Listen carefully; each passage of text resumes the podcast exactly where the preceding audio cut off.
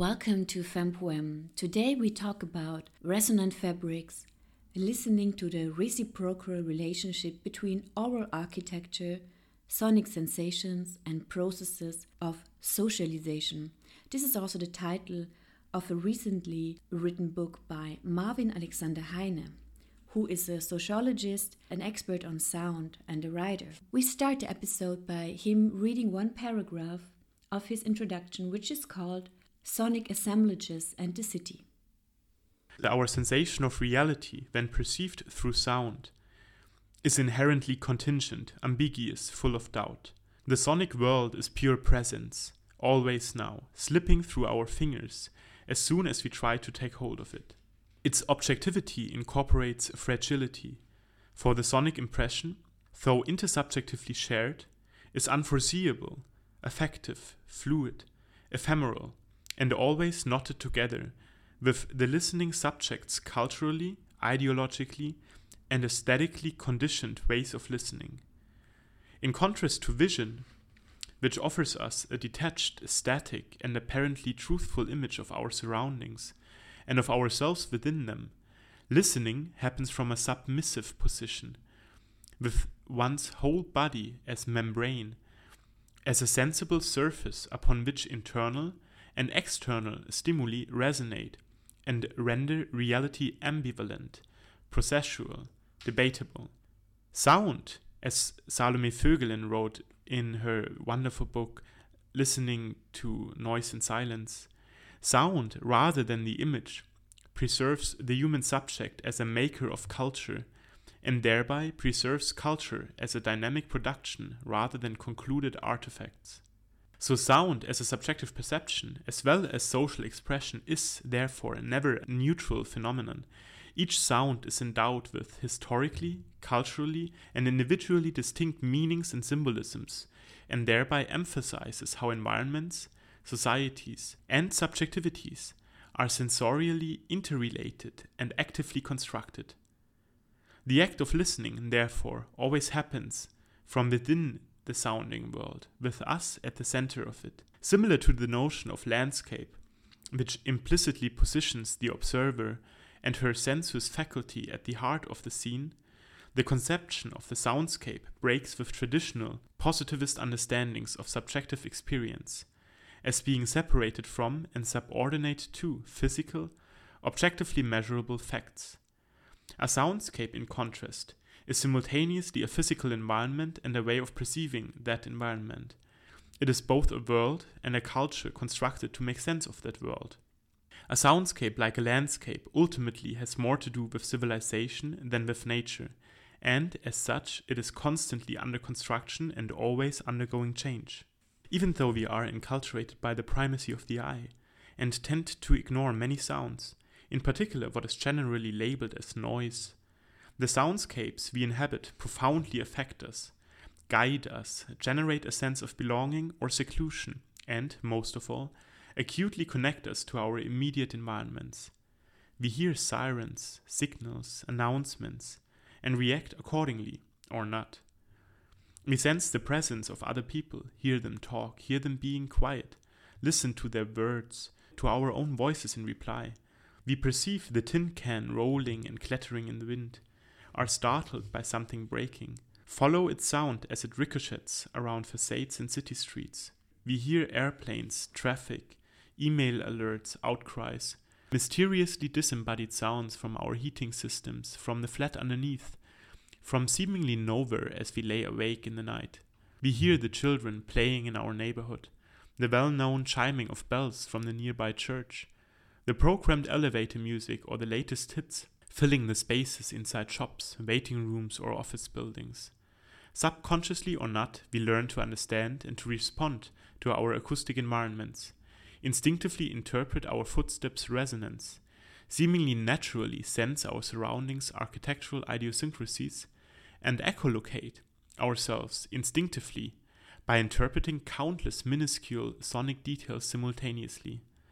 Listening, then, opens up towards an embodied, yet discursive knowledge about the spaces we move through, about ourselves, each other, and the wider administrative frameworks that structure our daily lives. The way we employ Our sense of hearing is, as is any other sense modality, informed by culture, learned and internalized as body knowledge. The perception of sound, understood as a social construction and as part of a cultural system, is thus an embodied competency that situates actors and their agency in particular historical words. These competencies contribute to their distinct and shared ways of being human.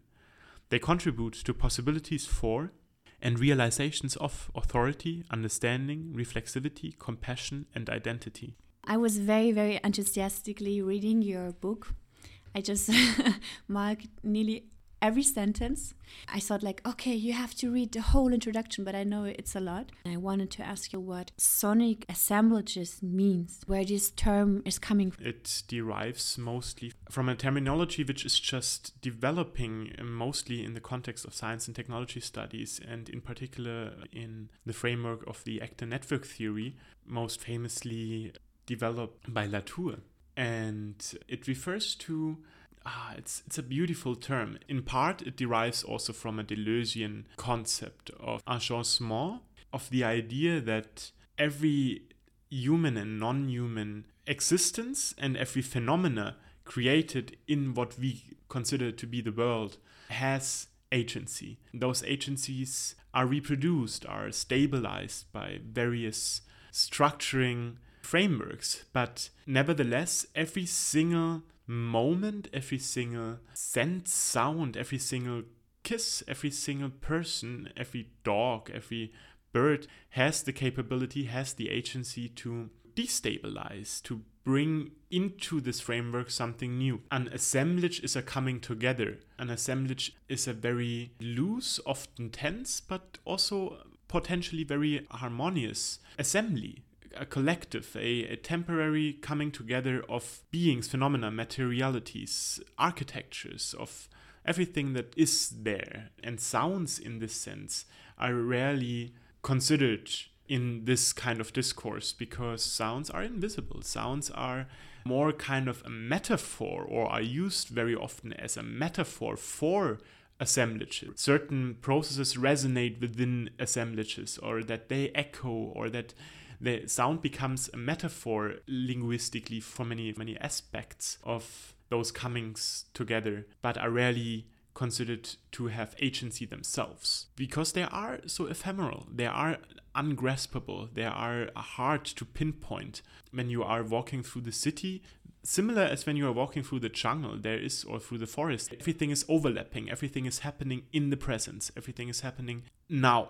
The visual gives you the distance, the visual gives you categories. Sounds don't allow for so much objectivity. Sounds are in you. Sounds are always already interpreted. They are bound to your personal mood, to the cultural framework of interpretation, but they are not really photographable. So that would be my idea of sonic assemblages, that the city considered as stable and made from maps and streets and buildings and people who just simply passively walk through them, that this is an outdated idea of the city, and that sounds epitomize and exemplify the multi-layered and ambiguous mode of existence within and as the city. And therefore, I use the term sonic assemblages. Thank you so much for this explanation. You were talking about Deleuze also, and I was reading this book from Deleuze about Spinoza and about this philosophy of affection. Mm-hmm. And so I'm not sure if he wrote that, but it's coming into my mind that we never have subjective feelings, for example.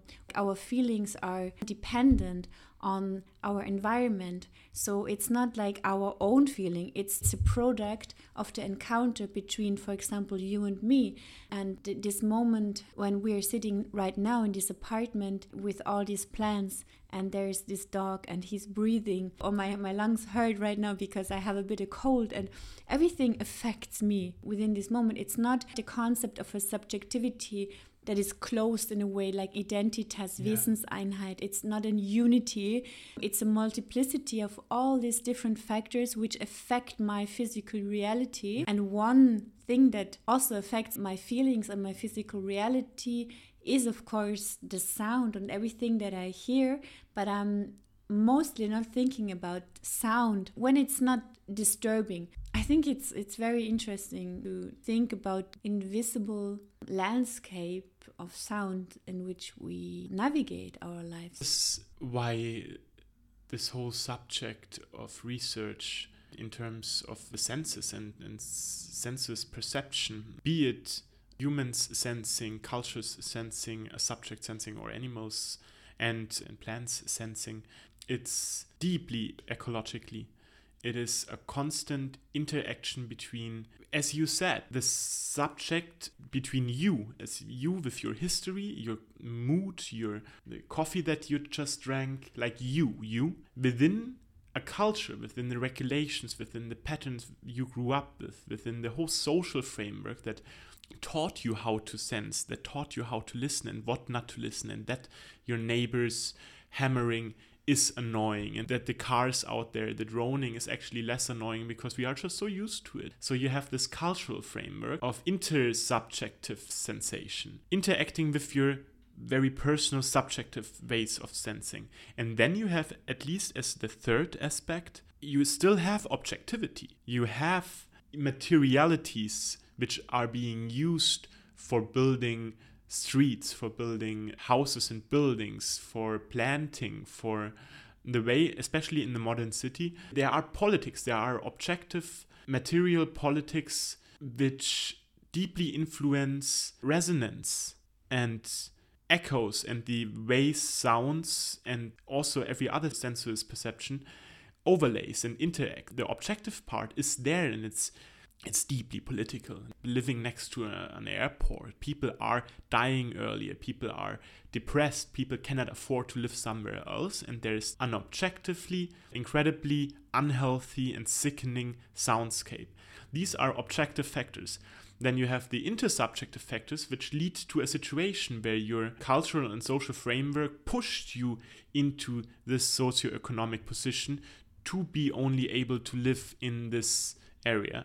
And then there is your personal subjective impression of these sounds. If you have always lived there because you grew up in such an environment, you might not even see it or listen to it as something so disturbing, even though your body itself reacts by getting sick, by not having such a long life. So it's always this ecological interaction between at least those three elements, between you and everything that makes you you, between the culture and society you live in, with your neighborhood, with your social political framework, and the materialities, the objective measurable framework. And those three things circulate and create soundscapes. And the soundscape itself is never objectifiable, and it's never purely subjective. It's always swaying in between those three.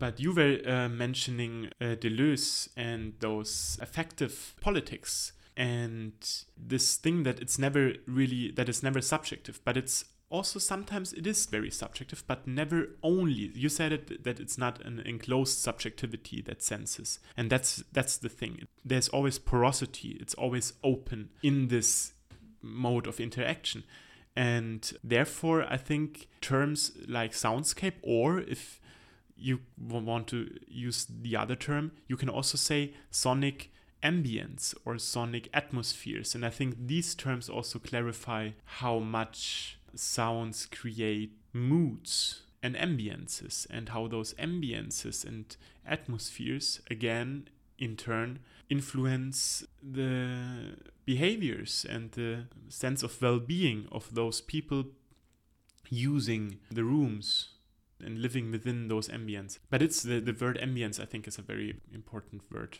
Sound is always affective. It's atmospheric. Thank you so much for your explanation. As you just mentioned this word subjectivity that I used before, I just noted in Latin the subject means subjacere.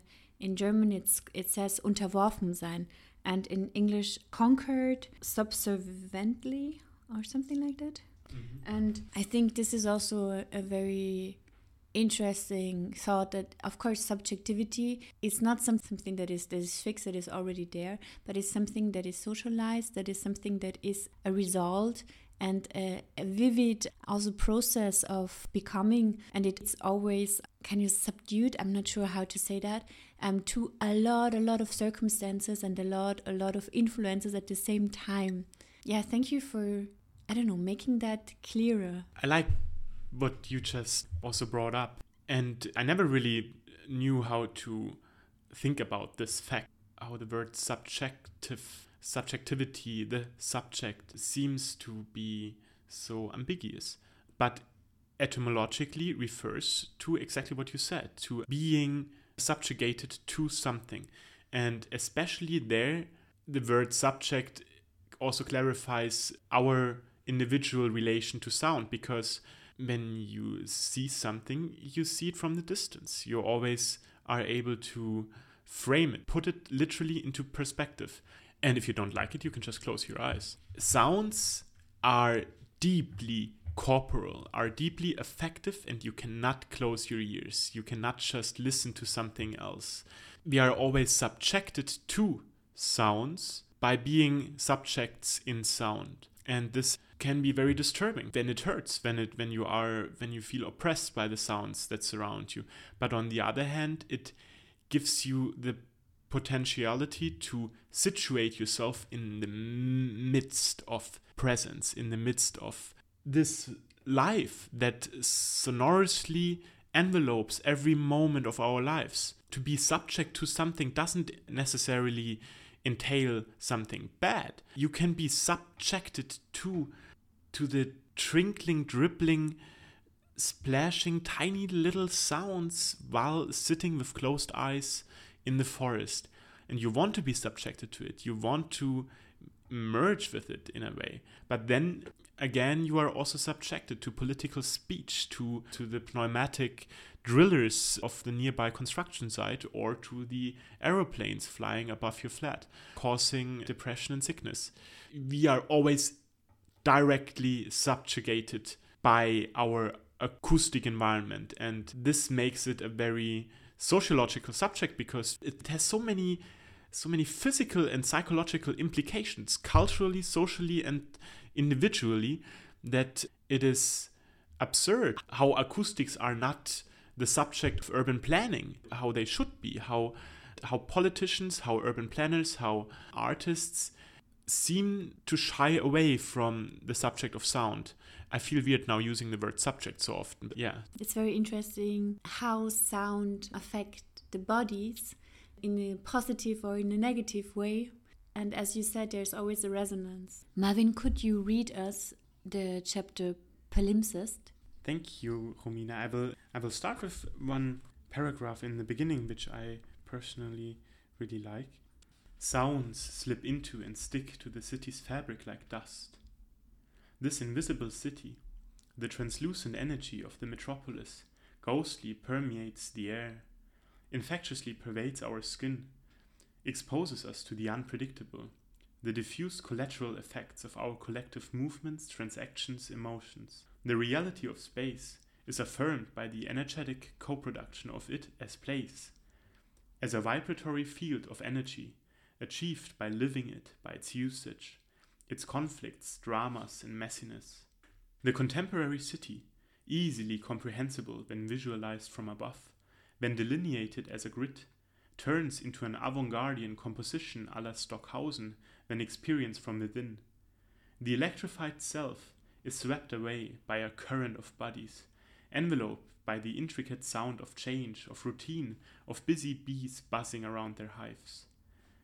In the park or courtyard, framed by trees and islands of leisure and rest, the droning of tires and engines quiets down, and the city's rhythms separate out, become distinguishable, amplify the crumbled newspaper rolling around in the wind, and open up a space of intimacy and exchange. Lowered voices and sudden silences accentuate and contrast the metallic reverberation of planes and subway systems, underneath and above, Closing in the networked body into the finest webs of infrastructures, near and far connections, automations, regulations, and echoes. Everyday life in the modern city, with all its clamorous confusion, its bylaws and conflicts, is metabolic, constituted and reproduced by the intense encounter of humans and non-humans, of technology, nature, noise, and matter. And by reading and listening to these cities' assemblages palimpsestuously, we embrace the thick and multiply situated fabrics of human experience, with all their polyphonous narratives and their contradictions and transformations. You already answered a lot of this question, I think, but I want to ask you also why you chose to write about sound in the first place. That's a good question, and I never really was able to answer that to myself. As I said before, sound is presence. It is not conceptualizable. Like, I remember being really young, driving in the car with my dad and listening to a song on the radio, and those sounds and the way how my mind and my body reacted to it was inexplicable to me. It was a sensation which was very spiritual. So I think this always has been part of my relation with the world, that I always try to sense the presence. And maybe I am a very spiritual person, but it's not about that. This is not a spiritual quest, but it's this thing that I always felt, that there is something happening, that there are these countless layers happening right now, and that they affect me deeply, and that they affect everyone so deeply.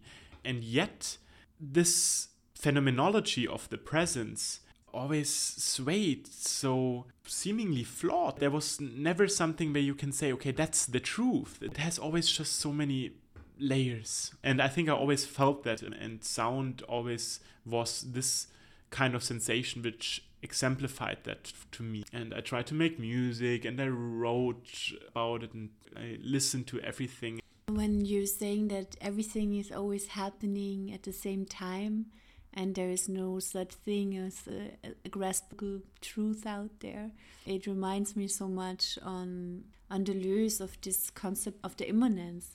Every millisecond a baby gets born and people die, and the whole world is changing constantly.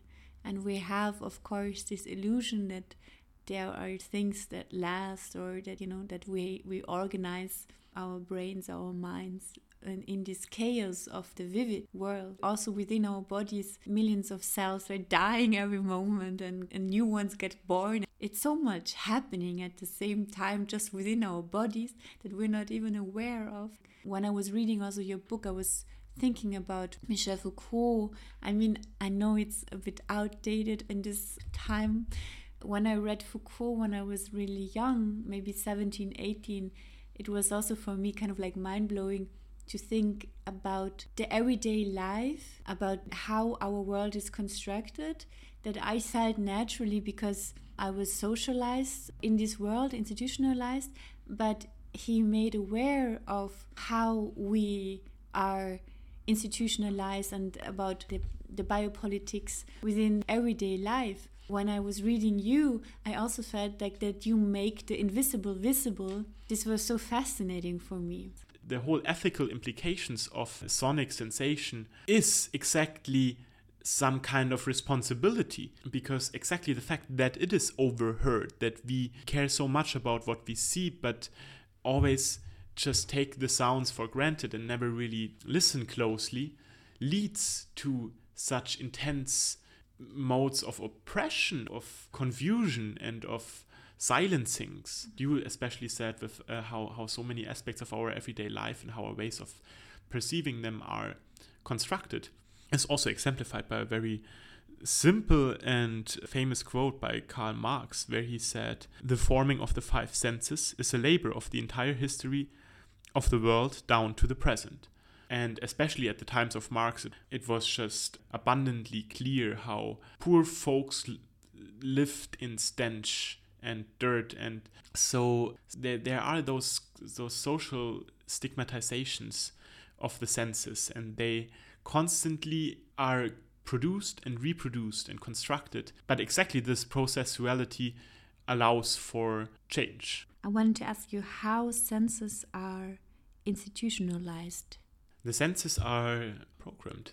And this happens in similar ways as racism, sexism, class distinctions develop and express themselves and are expressed and are often forcefully reproduced by the culture in question. So when we talk about the gendered body, we are very often in the Western contemporary society about the visualized, objectified and codified gendered body. This is directly linked to a mode of perception, to the way how we learn to see ourselves and each other. And exactly this happens with every sense modality. Since our society is so reliant and so dominated on and by the eye, we overhear the impact the sonic world and sonic sensation has within those discourses.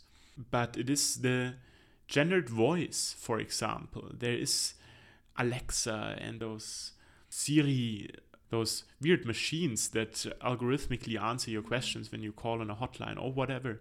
There's a stigmatized way of submissive speech. There's an authoritarian and very powerful voice that compels you and tells you what to do.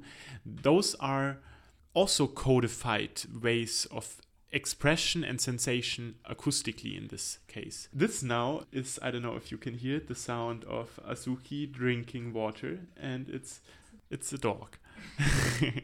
And it's a wonderful dog. And it's very easy to exemplify an institutionalization and culturally and socially constructed stigmatization of sensation by exemplifying the visual world. And the same happens for sound. And if we listen closely, we hear those stereotypes, those acoustic judgments we make of each other. We hear them all the time. We just have to be more attentive to them. Yeah, what you just said made me also think about the artificial intelligence and how we program the computers or these artificial intelligences with our already codified, like manipulated, institutionalized way of viewing the world.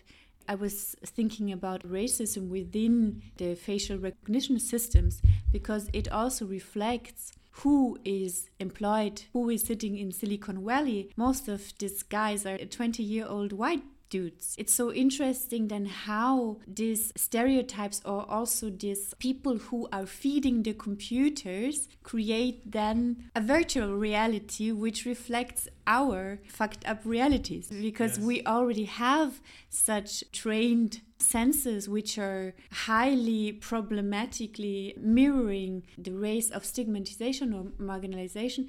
For example, the lookism, the sexism, all this prejudice. There's this thing, this classical example of, sorry to interrupt you, but it just comes to my mind. I don't know where I read it. I think there's even a book having this title. It's this example of someone applying for a job and then talking with the person and then going to the place and actually meeting the potential employees for the first time. And suddenly the employers are surprised and tell the person in question right into the face, hey, you didn't sound black on the phone. And, well, that just came to my mind. It's not that I know so much about it, but there is a racialized voice. This is very problematic. All these structures of violence that are a result of how our senses got trained by all these codifications. I just also reflected in everything, and even in these virtual realities or this artificial intelligence. Society is also changing, right? Now I feel that a lot of things happened and a lot of codes are decoding itself and get decoded, and there are new codes and new standards of beauty and a much brighter and wider framework for what is seen as beautiful right now. And this is also a part within this neoliberal regime that a lot of people are living in, there is this politics of identity within the brands. And even though these brands have like horrible working conditions still, they try to get represented with other faces or other bodies. Even though I don't think that they are doing better than before concerning working conditions, I think it's still an improvement that they use other bodies to sell their products. Of course, it's ethically not that big of an improvement because people also get used, or their bodies get used for commercialization of products, but at least it also changes the perception of beauty also for young people and have different role models. And I think that this is a huge improvement to what, for example, I experienced when I was young, and there was just like Kate Moss, this very, very skinny white woman who now says that she regrets that she said the sentence that nothing tastes better than skinny feels. This was also the time that I went to school. Everybody just wanted to don't have fat anywhere. I'm very happy that this time is over. It was also a time of European-centric way of, or Western way of seeing the world and kind of like shutting out the rest of the world. So I'm also happy that the world is changing. Yes, this is a very profound experience for so many people, and a very corporal and a physically and psychologically deeply effective experience for especially the younger generations, but for everyone. The beauty, but also just bodies and the way how bodies are looked at. And I think you're right, the visual sensation of each other in the public realm seems to be gaining tolerance, especially in bigger cities. Difference is wished for, it is used as advertisements even. And it's not only the difference of just like, hey, you're a punk, or like this identity thing, but it's also about more problematic aspects like race and gender and marginalization in whatever expression. But then again, you are talking about visual silencing and the question of counteracting those kinds of silencing culturally and collectively, which might be happening right now slowly. But then there is silencing also with a stronger connection to the actual acoustic, to the voices. And this is the thing where I am not so sure. Authors, when you read about the subject, people are always just expressing their own opinions. There are so many intellectuals act as if their criticism of the contemporary society is true. And then there are others who, with their praise and their strong affection for the changes which are happening right now, and they think this is true. So everyone, and especially I, can only say my own personal interpretation, how I sense this. And I think that in a rather superficial way, we use now visual diversity. It is used for advertisement, it is used to sell stuff. But what's actually also happening as a strong aspect, and you said this, is by doing this, they literally silence the voices of those that are presented on the advertisement posters. The superficial surface of diversity implicates a silencing of those who are actually being photographed for those posters. Their silencing comes also self-evidently from who is having a voice, who is able to speak out loud, who is being heard, whose cries are being heard, whose fears are being heard, whose powerlessnesses are being heard, and who has the power to speak over others, which sounds have the power to oversound other sounds. When I walk through the Western, codified and very often exchangeable modern city, I sense a high amount of individualized diversity, and underneath I feel people who are being silenced by exactly this colorful diversity. When I was just walking down the street, there are so many posters with celebrating LGBTQI plus couples out there in Vienna. And at the same time, they're not allowed to donate blood here. And it's so crazy. And even, for example, marriage wasn't allowed. You know, we had all of these commercials like, yay, we are so open. But like the reality, also by law, is just still so different. I was writing down the question, do you think there is a chance for us to navigate out of the age of faciality? Obviously, it has to happen. The question is just, who's triggering that change? How many are triggering that change? And what kind of change will happen? Right now, we are more and more actually going away from some sort of purely visual sense modality, because our smartphones, our television medias, they are kind of synesthetically creating a whole new sort of sensorium, and we don't know what is going to happen exactly with that. But each and every one of us has agency. The technological mediators and instruments also have agency. So I cannot predict what is going to happen, but we will go out of this hypervisual epoch. Coming back to the term that you were just talking about, silence. You were writing a wonderful chapter about silence. I would love you to read that if you like. I wrote that subchapter in some sort of isolation in the countryside last winter.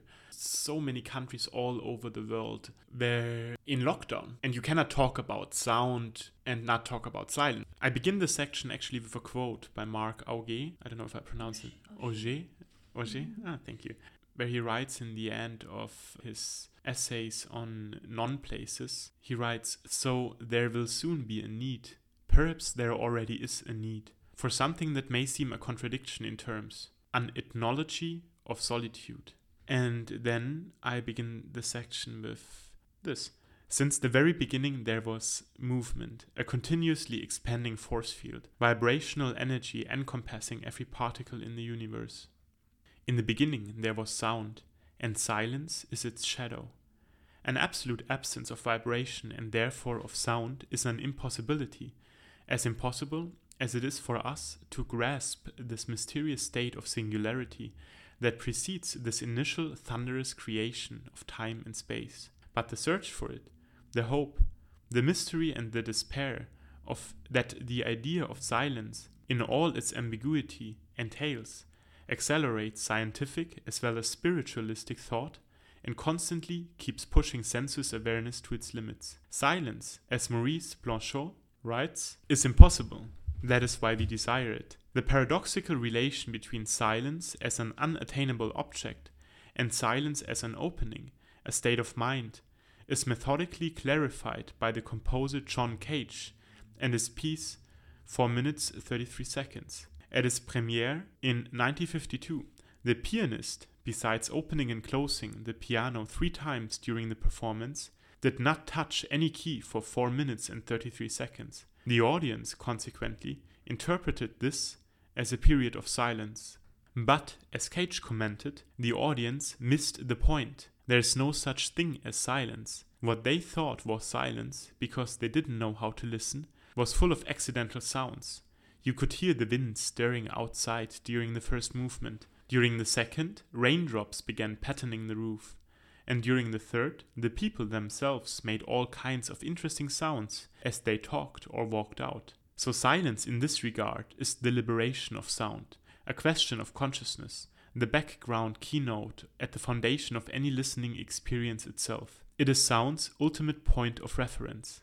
Its horizon. The silenced experience of nature is often used to highlight the other extreme of the city's clamorous din. The forest is like a great reservoir of silence, out of which the silence trickles in a thin, slow stream and fills the air with its brightness. The mountain, the lake, the fields, the sky, they all seem to be waiting for a sign to empty their silence onto the things of noise in the cities of man," wrote Picard in 1952. Silence here is not the absence of sound, but the crystal clear tone of our desire to partake in the original beginnings of all things. But there is also the stillness of the night, when silence can become heavy, when our perception of sound is heated, amplified and doubtful. Every sound appears, without recognizable origin, suddenly in our ears. "Night has no outlines," writes Merleau-Ponty. "It is pure death, without foreground or background, without surfaces and without any distance separating it from me."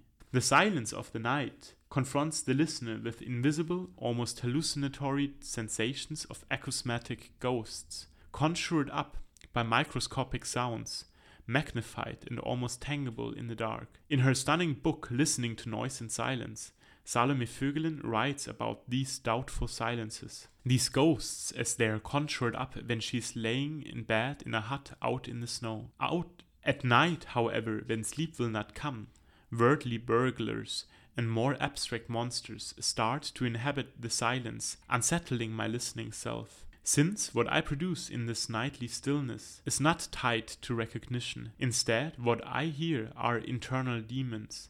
Freed from the noise of a busier soundscape, they jump at me in this silent solitude. Here we are, suddenly scared, left alone with the uncertainty of our own fragile subjectivity. Silenced we wait and anxiously anticipate the manageable visual referent, the noisy tumult of a sociality in progress. Listen outwards to detect a sign of belonging and location, but all we hear are the echoes of our own internal demons. This is the burden of silence, the solitary sensation of loneliness and isolation. Our culture of commodification seems to protect us from this silence, and in some way may even be built around the suppression of silence. We awake from our blurred dreamscapes, switch on the radio or Spotify playlist, and let our ears and minds be filled with the screaming superficiality of terrifying news podcasts. We step onto the street with its never-ending rumble of tires against asphalt, plug in our headphones, and cocoon ourselves blissfully with our own individualized soundtrack. This ubiquitous presence of commodified background music, not only through our mobile listening devices, but furthermore emanating from countless loudspeakers hidden in public and commercial spaces, makes it, as Westerkamp writes, possible for us to have a romanticized image of silence without having to go through the experience of silence. Even imperatives of peace and quiet in many public spaces are violently enforced sonically, as it is the case with the mosquito, a youth deterrent device that discharges high-pitched frequencies, which go unnoticed for most, but are painful and disturbing for teenagers' ears. The modern city is not significantly louder than it was in the past, but the intensities and contingencies of an organic urban soundscape are increasingly being changed towards a flat line of sonic sameness, where sudden silences, as well as spontaneous outcries, are regarded as threatening deviations from the norm. Silence, not as an emptiness, but as a communicative difference, exists in relation to sounds and their rhythms and pauses. Yet, when every standstill, every interruption to the flow of a society under the axiom of inexorable movement is regarded as a danger to progress, the silent pauses in between lessen until most of what is audible is white noise. Homogenization, standardization, repetition, normalization, and a continuous stream of noise and music create the condition for neutralizing the expressive power of sounds. Neither noisy nor silent, the sonic environment becomes mute. Such cultural and technological developments dominate and regulate the individual's and collective's experience of silence, oppress improvised modes of communication, and fragment the social body into secluded, solitary units. Actual silence signifies inefficiency, inactivity, an unprofitable and irrelevant interruption of our culture's utilitarian principles. Constantly in between and deprived of its desire to listen inwards, the atomized individual is benumbed and desensitized by the homogenizing forces of a strictly regulated and standardized acoustic norm. Neoliberal ideology and its according form of urban planning silences us with its noise. Silences human interaction and public discourse. Silences the necessary and astonishing silence within us.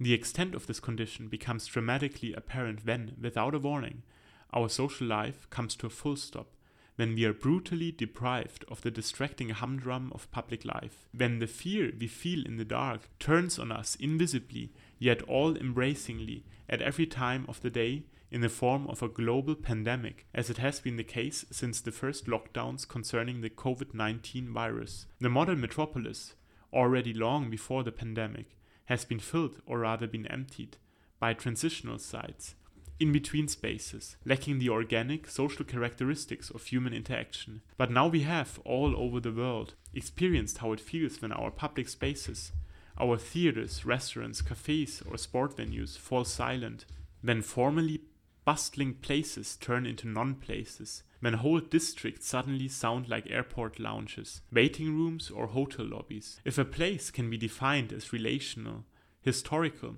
and concerned with identity, then a space which cannot be defined like this will be a non-place. These subject the individual consciousness to entirely new experiences and ordeals of solitude. The silence of the COVID-19 city lockdowns all over the world epitomized modernity's spectacular avoidance of introspection. No one was prepared for this unbearable isolation, since almost every aspect of urban everyday life has been designed to avoid and supplement silence. Already in 1654, at a time when another pandemic swept over Europe, the philosopher Blaise Pascal wrote that all of humanity's problems stem from man's inability to sit quietly in a room alone.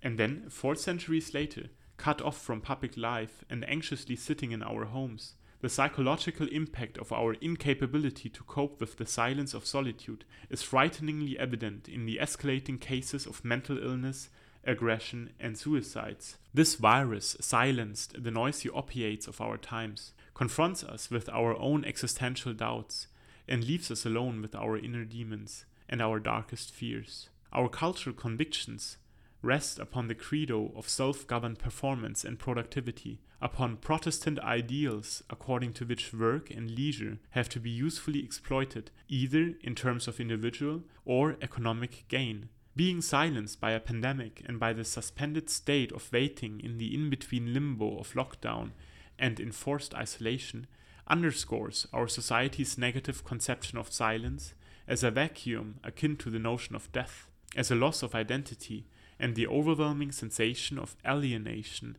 from one's environment. Even though moments and developments like these might seem insurmountable, they are trembling with movement, with individual and social transformation. This temporary alienation from our environment and even our corporality can be thought of and determined only in terms of a possible disalienation. And both are conceived of in movement, encouraged and amplified by the media. Disquieting states of uneasiness and fear affect the urban consciousness, sediment into our collective emotions, and make us too easily forget how collaborative, strong, and fiercely resilient the city and the people who live in it can be.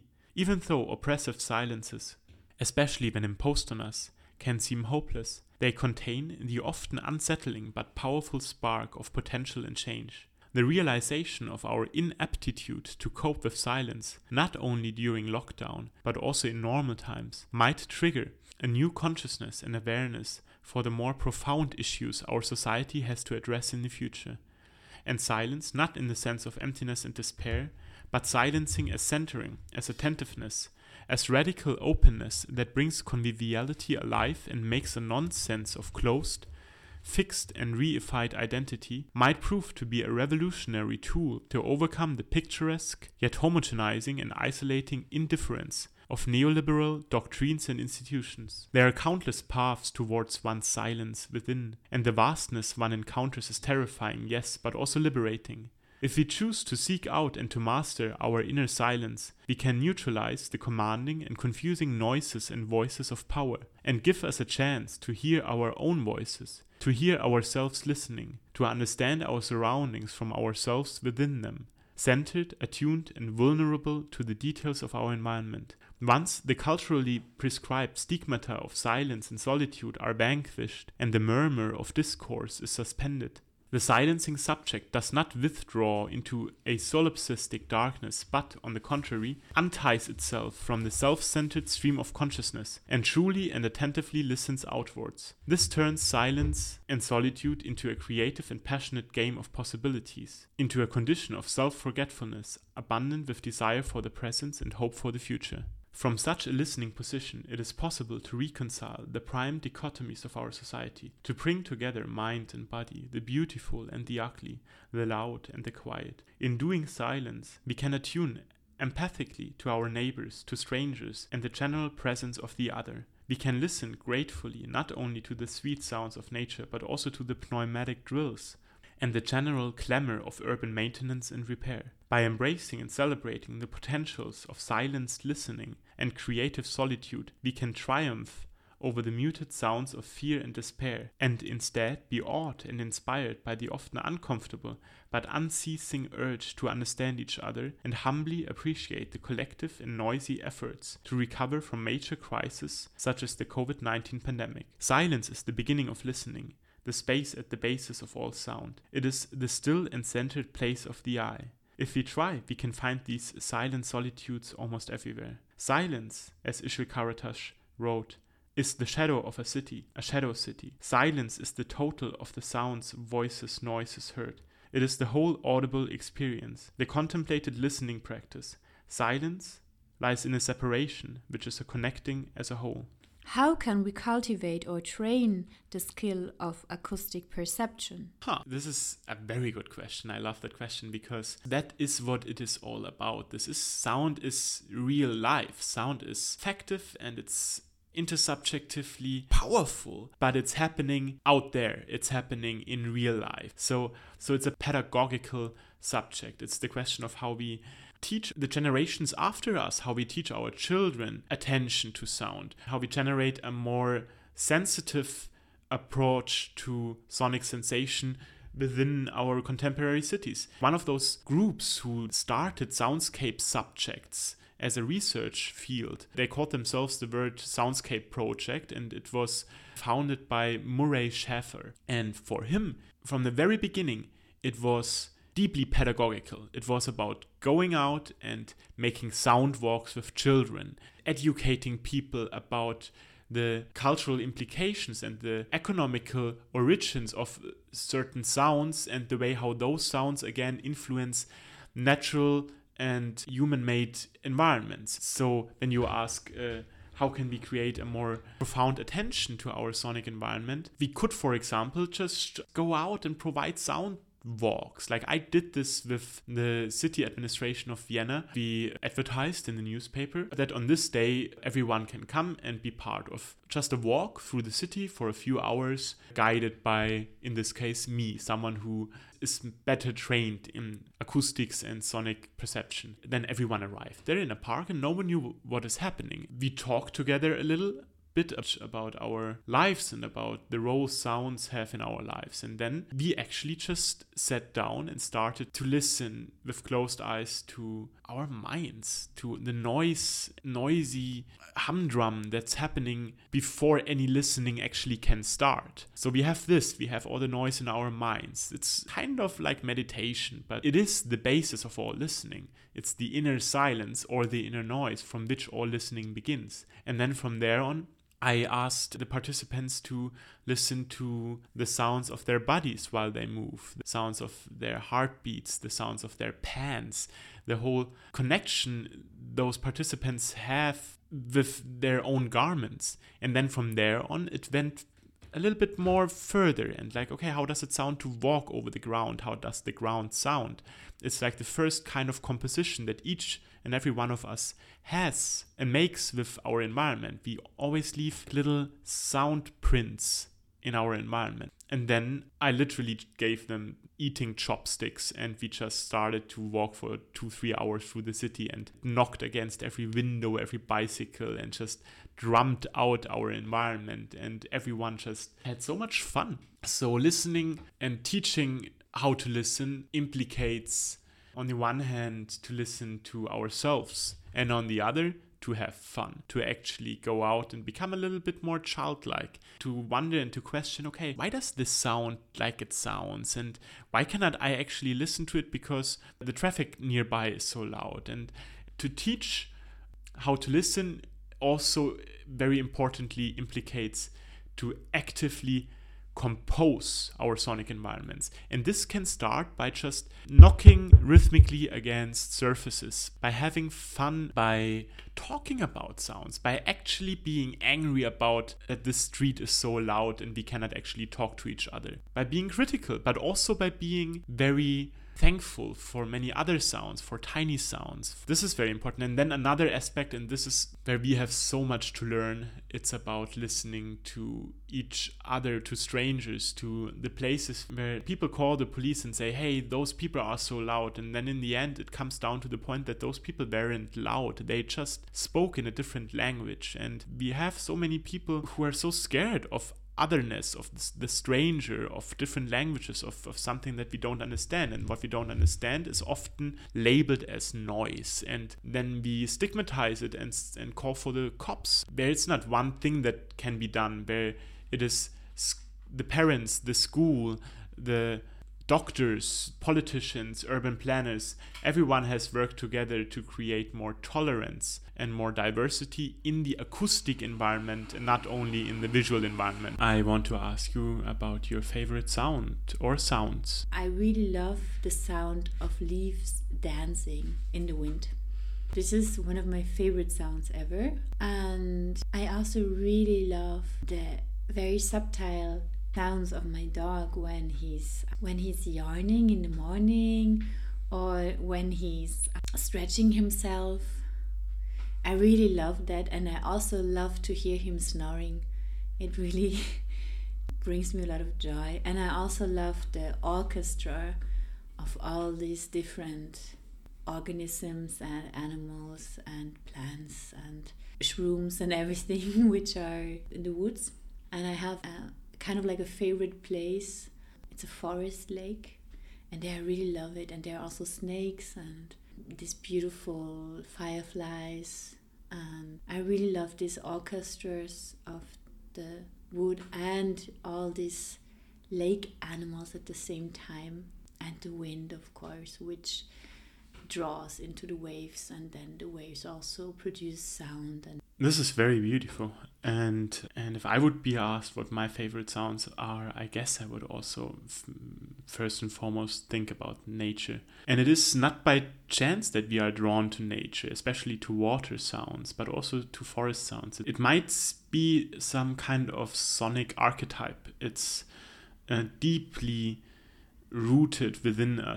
You also told me that astronauts brought up in their spaceships the sounds of birds. Yes. And that this was kind of like the anti-depression medicine in a way for them. And I think that was very interesting when you told me that, because I was also thinking about a Japanese hospital where they use the sound of birds and forest sounds to help people heal faster, because this affects their imagination, and this beautiful imagination also brings healing into the body. Yes, yes.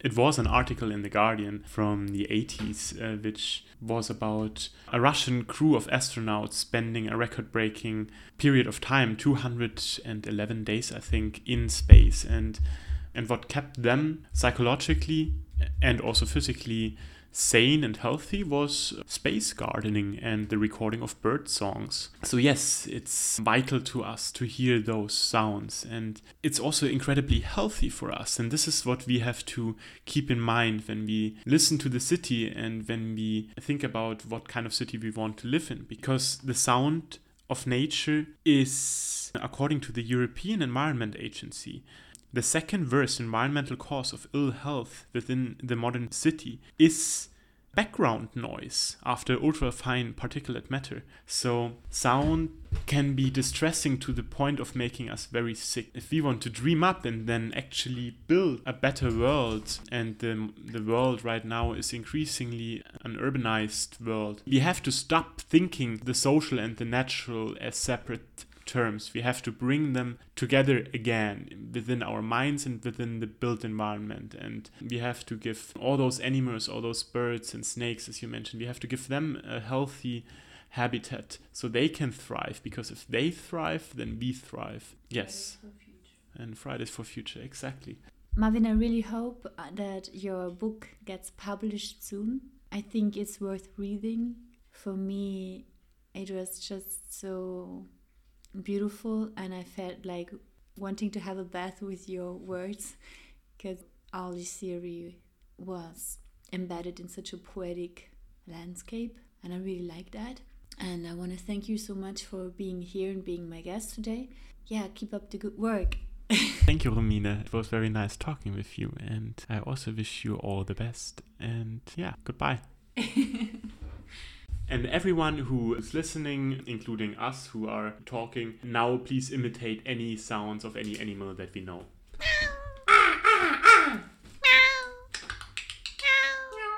Woof. Woof. No, that's not how a dog makes.